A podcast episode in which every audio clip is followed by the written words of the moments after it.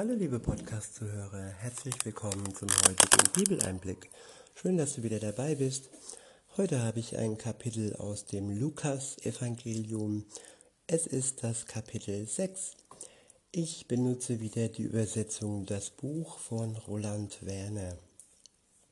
Ab Vers 1 steht, einmal war Jesus an einem Sabbat in den Feldern unterwegs. Dabei pflückten seine Schüler die Ähren von den Halmen zerrieben sie in den Händen und aßen die Körner. Einige Pharisäer sagten, warum tut ihr etwas, das an Sabbattagen grundsätzlich nicht erlaubt ist? Ja, da gibt es die, die immer nur motzen, immer nur schimpfen und die sogar den Jüngern und Jesus das Essen am Sabbat verbieten wollen.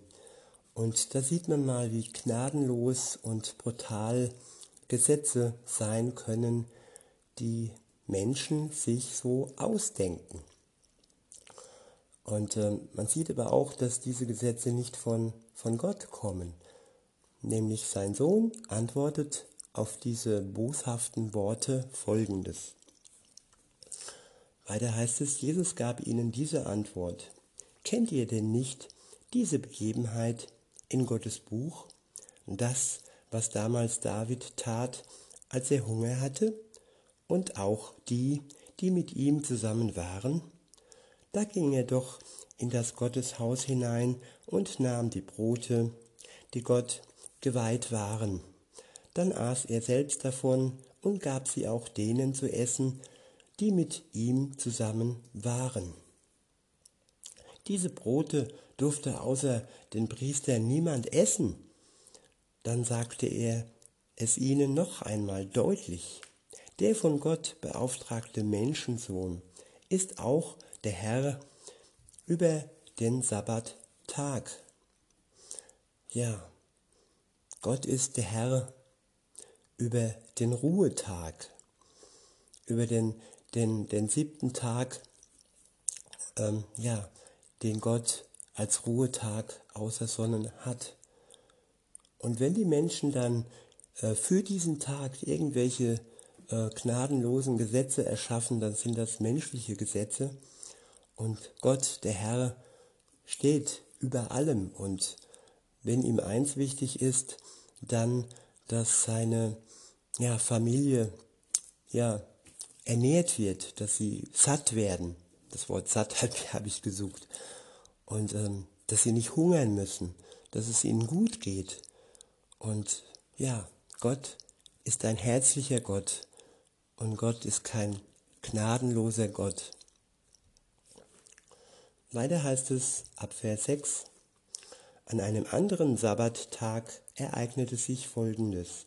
Jesus ging in die Synagoge und unterrichtete. Dort befand sich auch ein Mann, dessen rechte Hand ganz verkümmert war. Die Bibelgelehrten und die Pharisäer beobachteten Jesus ganz genau. Sie wollten mitbekommen, ob er am Sabbat eine Heilung ausführen würde. Denn sie wollen etwas in die Hand bekommen, um ihn anklagen zu können. Ja, in dieser Zeit haben sich die Feinde Jesu wirklich ähm, sehr viel Mühe gemacht. Äh, ich sag mal, die Stasi war damals auch schon unterwegs. Das waren Spitzel, die wirklich ähm, Beweise in Gänsefüßchen gesucht haben, um ihn dann am Ende hinrichten zu lassen. Auch wenn das Gottes Plan war, dass Jesus für die Menschheit starb, so ist es doch ähm, ja in die Wege, in die Wege geleitet worden von den Feinden Jesu, von den Pharisäern hauptsächlich, von den Schriftgelehrten, äh, von denen, die nicht äh, akzeptieren wollten, dass der Messias, auf den sie ja auch gewartet haben, ähm, in Gestalt von Jesus gekommen ist. Ja, sie wollten einen Messias, der ihnen ähnlich war, der hochnäsig, arrogant und äh, ja, gesetzesvoll und gesetzestreu und ja, nicht mit Liebe behaftet. Diese Menschen haben einfach nur ja ihre Gesetze im Kopf gehabt und mit Liebe hatte das nichts zu tun. Und da passte eben der liebevolle Messias Jesus nicht in ihr Bild und diesen wollten sie so schnell wie möglich wieder aus dem Weg schaffen, damit ihnen wieder mehr Ehre zukommt und weniger die Ehre Jesus gebührte. Weiter heißt es, sie wollen mitbekommen, ob er am Sabbat eine Heilung ausführen würde, denn sie wollen, sie wollten etwas in die Hand bekommen, um ihn anklagen zu können. Jesus kannte ihre Überlegungen ganz genau. Da sagte er zu dem Mann mit der verkümmerten Hand, Steh auf und stell dich in die Mitte. Der Mann stand auf und stellte sich dorthin. Dann sagte Jesus zu ihnen, ich stelle euch eine Frage. Ist es am Sabbat erlaubt, etwas Gutes zu tun? Oder eher etwas Schlechtes zu tun? Ja, Gott hat den Ruhetag ersonnen, um die Menschen wieder zur Ruhe kommen zu lassen. Und ja, es ist etwas Gutes. Der Sabbat ist etwas Gutes. Es ist ein Ruhetag. Es ist ein Tag, der ja dem Menschen dienen soll. Und wenn da jemand geheilt werden äh, würde, wäre das etwas Schlechtes. Jesu Fragen sind sehr schlau und er hat die Pharisäer immer hinters Licht geführt und hat sie ja ohne Argumente dastehen lassen und hat ihnen äh, ja den Spiegel vor die Augen gezeigt und äh, sie konnten sehen, wie, wie gnadenlos, wie hart und wie brutal und lieblos sie eigentlich waren. Und auch heute gibt es noch religiöse Spinner, ich drück's einfach mal so aus, die irgendwo nur ihr Wort im Kopf haben, aber in keinster Weise ähm, dieses Wort mit Liebe füllen, woanders steht, ja, wenn ich alles habe, wenn ich äh, Reichtum habe, wenn ich, wenn ich äh, Schlauheit habe, habe aber die Liebe nicht, dann bin ich doch nichts und dann ist mein Leben auch nichts, sinngemäß ausgedrückt. Und so war es bei den Pharisäern. Sie dachten, sie wären so schlau, sie kennen sich so gut aus in, in der Tora, in, im Wort Gottes und äh, ja, aber in Wirklichkeit waren sie ohne Liebe. Weiter heißt es, oder eher etwas Schlechtes zu tun, soll man ein Leben retten oder vernichten. Dann schaute er alle in der Runde genau an und sagte zu dem Mann, streck deine Hand aus. Der tat das und seine Hand wurde vollständig gesund. Sorry, aber ich musste mal kurz unterbrechen. In meiner Nachbarschaft gibt es zwei Hunde, die im Moment alleine sind und auf der Terrasse äh, waren wohl drei, vier Katzen und die haben die völlig äh, verrückt gemacht und da musste ich erstmal die Katzen verscheuchen, damit die Hunde sich wieder beruhigen. Tja, so ist das. Gut, ich weiß gar nicht, wo war ich. Ich lese nochmal den letzten Abschnitt. Dann sagte er, alle in der Runde, dann schaute er alle in der Runde genau an und sagte zu dem Mann, streck deine Hand aus. Der tat das, und seine Hand wurde vollständig gesund. Da gerieten sie völlig außer sich und beratschlagten miteinander, was sie bloß gegen Jesus tun könnten. Ja, was kann man gegen, gegen den Gottessohn tun, der heilt, der Menschen Gutes tut? Und darin steckt doch so viel Boshaftes. Sie wollen ihn aus der Welt schaffen, weil er Gutes tut, weil er Menschen heilt und weil er ihnen den Stand, äh, ihr, ihr Ansehen irgendwo vermiest. Sie sind die Schriftgelehrten, sie sind die Pharisäer und äh, über ihnen darf niemand stehen und ihr Messias sieht anders aus, basta. Und nun ja, so verrückt ist die Menschheit und so verrückt ist sie auch heute noch. Und ja, man, man erhebt sich so hoch, man ist so arrogant und so hochnäsig.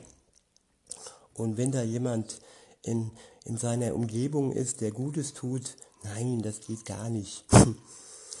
Weiter geht's. Weiter heißt es, ähm, in diesen Tagen ging Jesus weg auf einen Berg und dort, um dort zu beten. Er verbrachte die ganze Nacht im Zwiegespräch mit Gott. Ich wiederhole, in diesen Tagen ging Jesus weg auf einen Berg, um dort zu beten. Er verbrachte die ganze Nacht im Zwiegespräch mit Gott. Es gibt im Leben Momente, Augenblicke, das sind wie Weggabelungen. Dann hat man wirklich die Wahl, ich äh, nehme diesen Weg oder ich nehme jenen Weg. Oder man steht vor Entscheidungen und genau da stand Jesus. Es ging darum, ähm, seine zwölf Gefährten auszuwählen, seine engen Schüler wirklich ähm, zu wählen. Und um diese Entscheidung zu treffen, treffen zu können, hat sich Jesus zurückgezogen, zurück auf einen Berg, um dort zu beten. Er verbrachte die ganze Nacht im Zwiegespräch mit Gott. Und das, da merkt man, wie wichtig es Jesus war, dass der Wille seines Vaters in seinem Leben für die Menschheit in Erfüllung gehen soll. Und so sollte es auch bei uns sein, wenn wir eine Entscheidung treffen müssen und uns unsicher sind und uns Weisheit fehlt, dann, dann können auch wir uns zurückziehen auf unseren Berg in Gänsefüßchen, in unser stilles Kämmerlein und ja, ganz alleine sein mit Gott und zusammen mit seinem Geist ähm, wirklich zum, zu einem Ergebnis zu kommen. Und auch wenn es etwas länger dauert und das Ergebnis nicht zu schnell kommt, ähm, weil unsere Ungeduld oftmals im Weg steht, wir können wirklich gewiss sein, dass Gott uns leitet. Wenn wir seine Hand nehmen, dann wird er uns zeigen, was dran ist in unserem Leben und wie wir uns verhalten können. Und ja, er hat viele Möglichkeiten. Sein Wort, sein Geist und all die anderen Christen, die noch so rumlaufen. Oder aber auch manchmal, ja, nutzt er, so wie im Alten Testament, den Pharao, Leute, die eigentlich gar nicht mit Gott zusammen sind, aber sie konnten damals nicht anders, sie mussten einfach ausführen, was Gott wollte. Und so ist es auch heute. Jeder Machthaber, der, der so unterwegs ist in der Welt und mag er noch so gottlos sein, er ist Gott unterstellt, ob er das jetzt will oder nicht. Klar lässt uns Gott den freien Willen, aber das Ganze hat eine Schranke. Beispielsweise sein Volk konnte nicht ausgelöscht werden. Es, es mussten sehr viele sterben, ja, aber er hat sein Volk niemals im Stich gelassen. Schauen wir uns Israel an. Sieben, acht Millionen Juden leben da heute und es strömen immer mehr zurück äh, oder erstmals in die Heimat. Insofern, ja, weiter geht's. Ab Vers 9 heißt es, als dann der Morgen gekommen war, rief er seine Schüler zu sich und wählte zwölf von ihnen aus. Diese zwölf bezeichnete er auch als Apostel, Botschafter. Es waren folgende Männer, Simon, dem er den Beinamen Petrus gab, Andreas, sein Bruder, Jakobus, Johannes, Philippus, Bartholomäus, Matthäus, Thomas, Jakobus, der Sohn von Alpheus, Simon, der auch Zelot, das heißt Widerstandskämpfer genannt wurde, Judas, der Sohn von Jakobus, und Judas Iskariot, der schließlich zum Verräter wurde. Ja, Jesus wusste, dass Judas Iskariot zum Verräter wurde, aber Jesus wusste auch, dass er in Gottes Plan einbezogen war. Es war nicht nur ein Verrat, es war eine Vorbereitung, der Hinrichtung und des Kreuzes, Kreuzestodes Jesus. Es war eine schwere Bürde für Judas und er hat sich sogar dann das Leben genommen. Ja, wer mag das? Ja, wer Jesus verrät und wirklich auch maßgeblich für seinen Tod verantwortlich ist, das ist schon eine schwere Bürde. Es tat ihm leid am Ende und er hat auch das Geld zurückgebracht, das man ihm gab für diesen Verrat. Und das zeigt doch, dass er, ja, dass das kein Zufall war, dass Jesus genau diesen Judas auch mit ausgewählt hat. Ab Vers 17 heißt es, dann kam er zusammen mit ihnen herunter vom Berg und stellte sich auf eine ebene Fläche. Dort war auch eine große Gruppe seiner Schüler und eine riesige Menschenmenge, die aus der ganzen Provinz Judäa und aus Jerusalem und aus der Gegend von Tyrus und Sidon zusammengekommen war. Sie wollten hören, was Jesus sagte und von ihren Krankheiten geheilt werden. Und auch die, die von bösartigen Geistesmächten gequält waren, wollten gesund werden. Die ganze Menschenmasse wollte ihn unbedingt anfassen, weil von ihm Kraft ausging, die alle gesund machte. Ich wiederhole, die ganze Menschenmasse wollte ihn unbedingt anfassen, weil von ihm Kraft ausging, die alle gesund machte. Der nächste Abschnitt ist überschrieben mit wahres Glück. Ab Vers 20 steht, da ließ Jesus, Jesus seine Augen über seine Schüler streifen und sagte, wahres Glück habt ihr Besitzlosen, denn die neue Wirklichkeit Gottes gehört euch. Ich wiederhole, wahres Glück habt ihr Besitzlosen, denn die neue Wirklichkeit Gottes gehört euch. Wahres Glück habt ihr, die ihr jetzt und hier Hunger leidet, denn ihr werdet so richtig satt werden. Ja, wahres Glück haben Besitzlose, Menschen, die arm sind, die wenig Besitz haben, sei es jetzt Geld, sei es jetzt Besitztümer, Reichtümer oder sei es auch, ja, im Geist, die Geist, geistlich Armen, die trotzdem wertvoll sind, die ähm, sogenannten geistig Behinderten, die in meinen Augen nicht geistig behindert sind, sondern einfach nur geistig arm sind, aber trotzdem glücklich, sich glücklich schätzen, wissen können. Weil Jesu Liebe wirklich besonders auch über ihnen steht. Und die haben auch Glück, die Hunger leiden.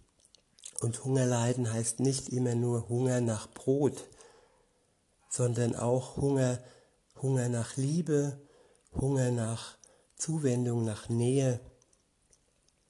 Und auch ihnen äh, verspricht Jesus, dass sie satt werden, satt werden mit Brot und satt werden äh, mit Liebe und Zuwendung. Und ja, wahres Glück haben auch die, so heißt es weiter, wahres Glück habt ihr, die ihr jetzt weint, denn ihr werdet voller Freude lachen. Ich wiederhole, wahres Glück habt ihr, die ihr jetzt weint, denn ihr werdet voller Freude lachen. Es ist ein großes Geschenk, wenn man weinen kann. Ja, lieber Zuhörer, liebe Zuhörerin, ihr denkt jetzt vielleicht, Hö, das kann doch jeder. Nee, man kann das verlernen. Man, man kann es aberzogen bekommen. So war das bei mir. Weinen war nie so toll. Ein Indianer weint nicht, habe ich immer gehört als Mann. Und ja, auch Frauen müssen heutzutage ihre Frau stehen und Gefühle, Emotionen sind nicht allzu sehr erwünscht in dieser Gesellschaft, in dieser Welt, wo man doch mit Medikamenten schnell alles ausknipsen kann und dann funktionsfähige Roboter erschafft. Aber nein, Jesus sagt, ich wiederhole, wahres Glück habt ihr, die ihr jetzt weint, denn ihr werdet voller Freude lachen. Ab Vers 22 heißt es, wahres Glück habt ihr, wenn die Menschen euch voller Hass begegnen, wenn sie euch ausgrenzen und beschimpfen und selbst eure Namen als böse verwerfen, weil ihr zum Menschensohn, dem von Gott Beauftragten, gehört. Ich wiederhole, wahres Glück habt ihr, wenn die Menschen euch voller Hass begegnen, wenn sie euch ausgrenzen und beschimpfen und selbst eure Namen als böse verwerfen, weil ihr zum Menschensohn, dem von Gott Beauftragten, gehört. Es gibt Religionen, die hassen sich. Ähm, für bestimmte Religionen sind Christen nichts wert. Sie werden ausgegrenzt, sie werden gehasst, sie werden sogar verfolgt und getötet. Es wird beschrieben, wie man sie tötet mit dem Schwert und wo man ansetzen soll mit dem Schwert. Also es wird ganz genau beschrieben und auch die Juden soll man mit Steinen bewerfen, wenn man einen Juden sieht. Das sind alles Dinge, die ja voller Hass sind und ja, die Religionen, die mit dem Christentum nichts zu tun haben, sind oftmals mit Haft besät, gerade was das Christentum angeht. Es wird belächelt, verspottet und die Menschen werden ausgegrenzt, nur weil sie zum Menschensohn, dem von Gott Beauftragten, gehören. Aber auch hier heißt es wieder, wir dürfen uns wirklich mit wahrem Glück äh, überschüttet sehen, weil wir gehasst werden.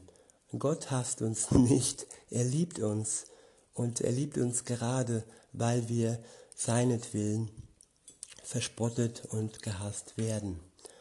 Ab Vers 23 heißt es, Freut euch, wenn das geschieht. Ja, veranstaltet ein Freudentanz, denn für euch liegt in Gottes Wirklichkeit eine große Belohnung bereit. Ich wiederhole, freut euch, wenn das geschieht. Ja, veranstaltet einen Freudentanz, denn für euch liegt in Gottes Wirklichkeit eine große Belohnung bereit. Auch wenn wir jetzt und hier in dieser Welt und in diesem Moment leiden und gehasst werden, bei Gott, in Gottes Wirklichkeit liegt für uns eine große Belohnung bereit. Ist das nicht wunderbar, auch wenn wir noch nicht diese Belohnung sehen, spüren und erleben, ist sie uns doch gewiss. Sie ist uns versprochen worden. Und wenn man ein Versprechen, äh, wirklich, wenn man sich auf ein Versprechen verlassen kann, dann ist es auf Gottes Versprechen. Was er verspricht, hält er.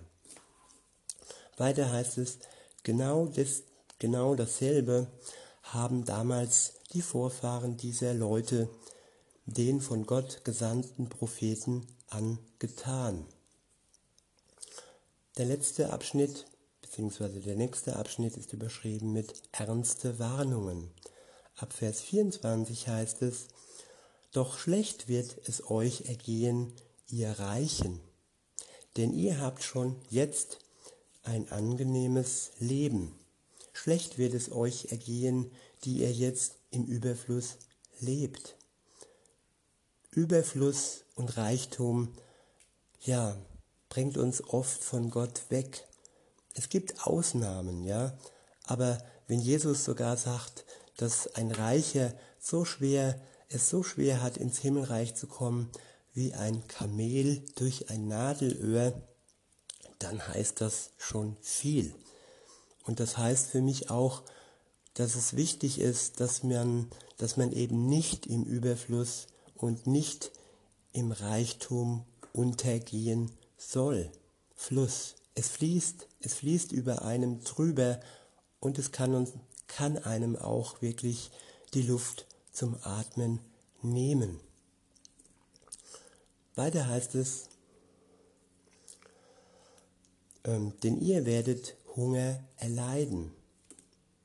Schlecht wird es euch gehen, die ihr jetzt sorglos lacht. Denn ihr werdet trauern und weinen.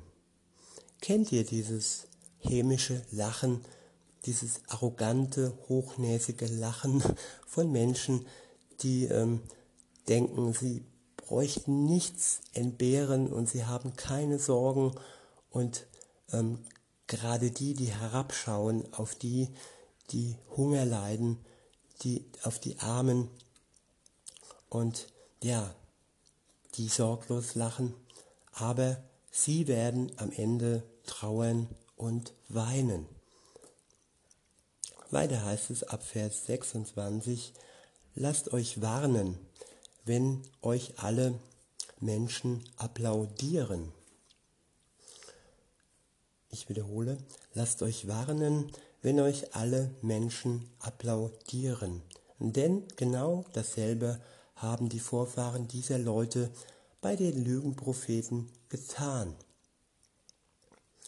Ja, Applaus, Applaus.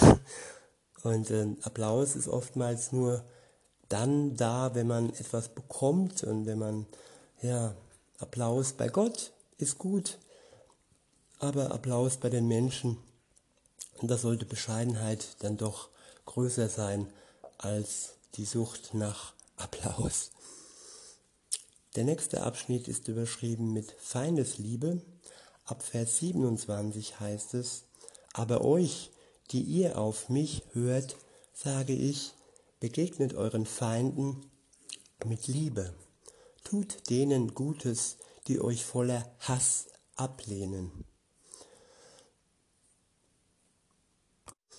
Ich wiederhole, aber euch, die ihr auf mich hört, sage ich, begegnet euren Feinden mit Liebe, tut denen Gutes, die euch voller Hass ablehnen, sprecht Segen aus über die, die euch verfluchen. Betet für die, die euch mit Beleidigungen überhäufen. Haltet dem, der dir ins Gesicht schlägt, auch noch die andere Wange hin. Schenk dem, der dir deine Jacke entreißt, auch noch dein Hemd. Das sprichwörtliche letzte Hemd. Ja, Liebe ist die größte Waffe in Gänsefüßchen. Sie ist eigentlich keine Waffe, aber Liebe sollte die Antwort auf Hass und auf Feindschaft sein. Das sind unmenschliche ähm, ja, Dinge, die kann ich ohne Gott nicht tun. Man kann so vieles ohne Gott vortäuschen, aber Feindesliebe, nein, Feindesliebe, das kann ich nur durch seinen Geist vollbringen. Durch seinen Geist kann ich meine Feinde lieben. Und ohne Gott ist das unmöglich aber mit ihm ist uns alles möglich. Weiter heißt es, gib jedem, der dich bittet, und wenn jemand deine Sachen an sich nimmt, fordere sie nicht von ihm zurück. Behandle die Leute genauso, wie ihr von ihnen behandelt werden wollt. Denn wenn ihr nur die liebevoll, nur die liebevoll behandelt, die euch auch in Liebe begegnen, worin besteht denn dann eure besondere Freundlichkeit? Denn selbst die, die gegen Gottes Gebote verstoßen, begegnen denen in Liebe, die ihnen Liebe entgegenbringen. Ja, das sich gegenseitig aussaugen, sich gegenseitig belieben, diese gegenseitige Hollywood-Liebe, die hat nichts mit Gottes Liebe zu tun. Feindesliebe ist wirklich die Liebe, ja, die nur, wie gesagt, von Gott kommen kann.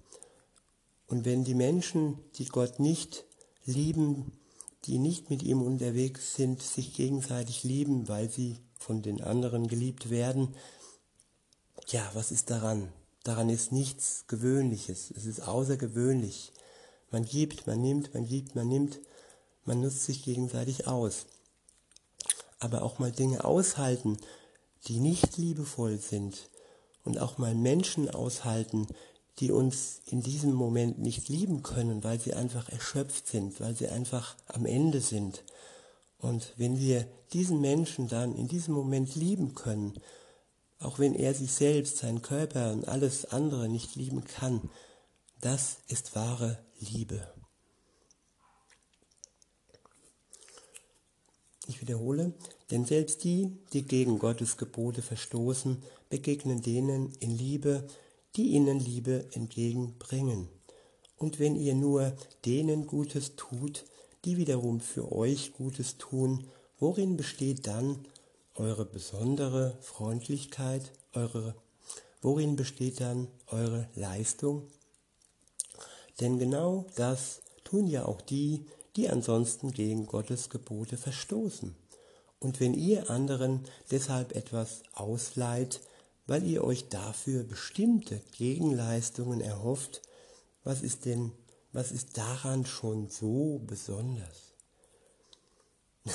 ja, wenn man sich was gibt, weil man denkt, ah, ich bekomme dies und jenes zurück, so ein Tauschgeschäft sozusagen, und na, kein keine Liebe. Es sind lauter Tauschgeschäfte, die den Anstrich einer sogenannten Liebe haben. Wenn man etwas gibt und dann erwartet, etwas zurückzubekommen, etwas anderes oder etwas Gleiches, das ist keine Liebe. Weiter heißt es, denn selbst die, die Gottes Gesetz nicht beachten, leihen denen, die genauso wie sie leben und verfolgen dabei das Ziel, eine entsprechende Gegenleistung zu erhalten. Ja, das Leben als Geschäftsmodell. Man gibt und man bekommt eine Gegenleistung. Bei Gott muss man keine Leistung erbringen. Gott liebt uns zuerst. Und keine Vorleistung ist nötig, dass er uns erlöst, dass er uns befreit von unserer Schuld, dass er uns ja gerecht macht vor dem Vater. Dazu ist keine Gegenleistung nötig. Und ja, das ist wahre Liebe. Ab Vers 33 heißt es, äh, beziehungsweise 35, ähm, handelt stattdessen so, erweist euren Feinden wahre Liebe und tut ihnen Gutes. Verleiht ohne eine Gegenleistung zu erwarten.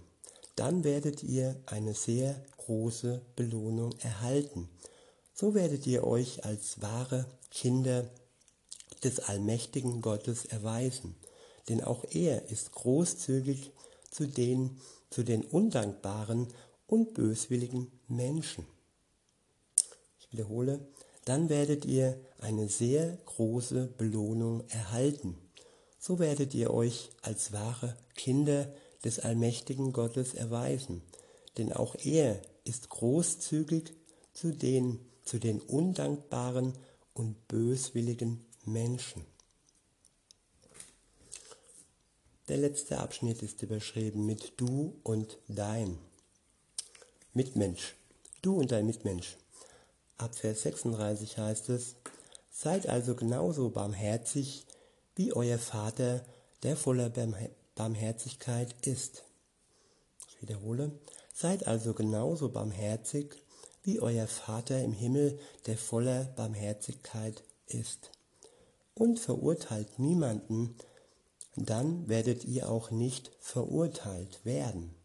Behandelt niemanden von oben herab, dann werdet ihr auch nicht ver verächtlich behandelt.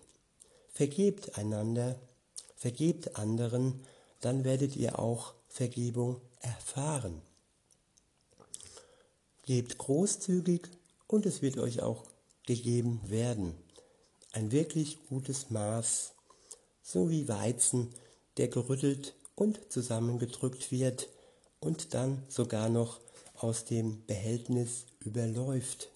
So wird euch das Gute in den Schoß geschüttet werden. Ja, es ist so, mit dem Maß, mit dem ihr andere messt, werdet ihr auch selbst gemessen werden. Man erntet, was man sät. Wer kleinlich und geizig sät, wird auch nur eine kleine Ernte von Gott zurückbekommen. Es geht darum, wie gesagt, von Gott. Das, was ich von Menschen zurückbekomme, das ist nur irdisch. Das hat mit dieser Welt zu tun, mit diesem Leben zu tun. Das, was ich von Gott zurückbekomme, das hat mit meinem ewigen Leben zu tun. Ab Vers 39 steht, dann gab Jesus ihnen noch ein Beispiel. Ein Blinder kam einen anderen Blinden, ein Blinder kann einen anderen Blinden nicht auf dem Weg leiten, denn es besteht die Gefahr, dass sie beide in ein Loch hineinfallen. Ein Schüler steht auch nicht über seinem Lehrer. Nein, es gilt für jeden Schüler. Erst dann, wenn er seine Ausbildung ganz durchlaufen hat, ist er genauso wie sein Lehrer. Warum starrst du auf den kleinen Splitter, der im Auge deines Bruders steckt, und nimmst den Balken, den dicken Balken gar nicht wahr, der aus deinem eigenen Auge herausragt? Und wie kannst du zu deinem Bruder sagen, mein Bruder, lass mich dir den Splitter aus deinem Auge entfernen, und den dicken Balken in deinem eigenen Auge siehst du nicht? Du frommer Schauspieler, entferne zuerst den Balken aus deinem eigenen Auge, und dann kannst du mit neuer Sehschärfe den Splitter aus dem Auge deines Bruders herausziehen. Ja, wir sollten uns erst um uns kümmern, damit wir bereit sind, um anderen zu helfen. Wir sollten nicht arrogant auf die Schwächen, auf die Sünde anderer herabsehen, wenn wir selbst noch einen Balken im Gesicht haben. Der nächste Abschnitt ist überschrieben mit die Frucht eines Lebens. So etwas gibt es nicht, heißt es weiter, einen gesunden Baum, der grundsätzlich schlechte Früchte hervorbringt, oder einen kranken Baum, an dem dennoch gute Frucht wächst. So kann man schon anhand der Früchte auf den Zustand jedes einzelnen Baumes schließen. Genauso ist es unmöglich, dass an einem Dornengestrüpp saftige Feigen wachsen oder dass man Trauben von einem vertrockneten Dornbusch erntet. Ein Mensch, der wirklich gut ist, bringt aus der Schatzkammer seines Herzens gute Schätze hervor. Ich wiederhole, ein Mensch, der wirklich gut ist, bringt aus der Schatzkammer seines Herzens gute Schätze hervor. Doch ein Mensch voller Bosheit bringt aus all dem, was sich in ihm an Bösem angesammelt hat, auch nur Bosheit hervor. Was aus dem Mund eines Menschen hervorkommt, zeigt, wovon er im Innersten geprägt ist. Der nächste Abschnitt ist überschrieben mit Worte und Taten. Ab Vers 46 steht, warum überhäuft ihr mich mit Ehrentiteln und sagt, Herr, Herr, wenn ihr doch nicht das tut, was ich euch sage. Ja, es gibt plappernde, religiöse, scheinheilige Menschen, die sonntags in der Kirche sehr religiös sind, aber wenn sie dann in ihrem Leben, im Alltag unterwegs sind, dann merkt man nichts mehr von ihrem tollen religiösen Leben. Ich habe mal auf meinem ersten Auto einen Aufkleber gehabt, der hieß, nur weil du zu McDonald's gehst, heißt es noch lange nicht, dass du ein Hamburger bist. Und genauso ist es, äh, nur weil du in die Kirche gehst, heißt es noch lange nicht, dass du ein Christ bist. Es kommt immer auf das Herz an, es kommt immer auf die Schatzkammer deines Herzens an und was du in deiner Schatzkammer anhäufst, was du hineinlässt in dich an Lehren, an fremden Lehren, an Bösen und an Gutem.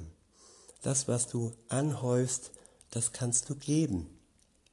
Wenn der Geist Gottes in dich Liebe ausgießt, dann kannst du auch Liebe an die Menschen zurückgeben. Weiter heißt es, ich will euch, ich will euch sagen, wie ein echter Nachfolger von mir aussieht. Einer, der meine Worte wirklich hört und sie dann auch in die Tat umsetzt. Er ist wie jemand, der ein Haus baut. Zuerst gräbt er tief bis auf den Felsen. Dort verankert er das Fundament. Wenn dann die Sturzfluten kommen und auch dieses Haus angreifen, können sie es doch nicht zum Einsturz bringen, denn es ist gut und fest gebaut. Wer aber meine Worte hört und sie doch nicht in die Tat umsetzt, der ist wie einer, der sein Haus einfach auf den Boden aufbaut, ohne festes Fundament. Wenn dann ein Sturzbach kommt, fällt es gleich in sich zusammen und wird völlig zerstört. In diesem Sinne wünsche ich uns allen, dass wir unser Lebenshaus auf Jesus bauen. Jesus ist ein fester Fels, er ist ein Fundament, das niemand knacken kann. Und wenn wir uns auf ihn verlassen, dann, ja, dann haben wir Sicherheit, Geborgenheit und wir haben Liebe im Leben. In diesem Sinne wünsche ich euch noch einen schönen Tag und sage bis denne.